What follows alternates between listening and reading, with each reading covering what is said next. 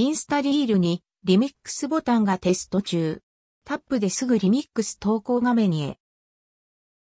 先日インスタグラムが発表したインスタリールの新機能、リミックス。他のユーザーのリール動画とリミックスという形で動画作成、投稿が可能。TikTok でいうところのデュエット機能に該当。インスタグラムリールズの他人の動画をリミックスする方法。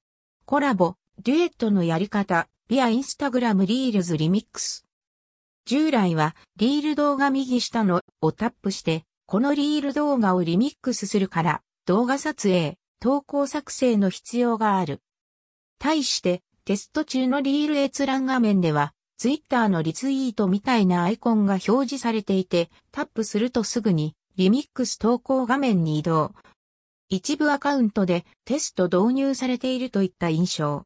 何か続報などあったらブログを更新します。こういった細かな点は、ツイッターやポッドキャストで毎日配信中。いち早く情報を知りたい方はフォローをどうぞ。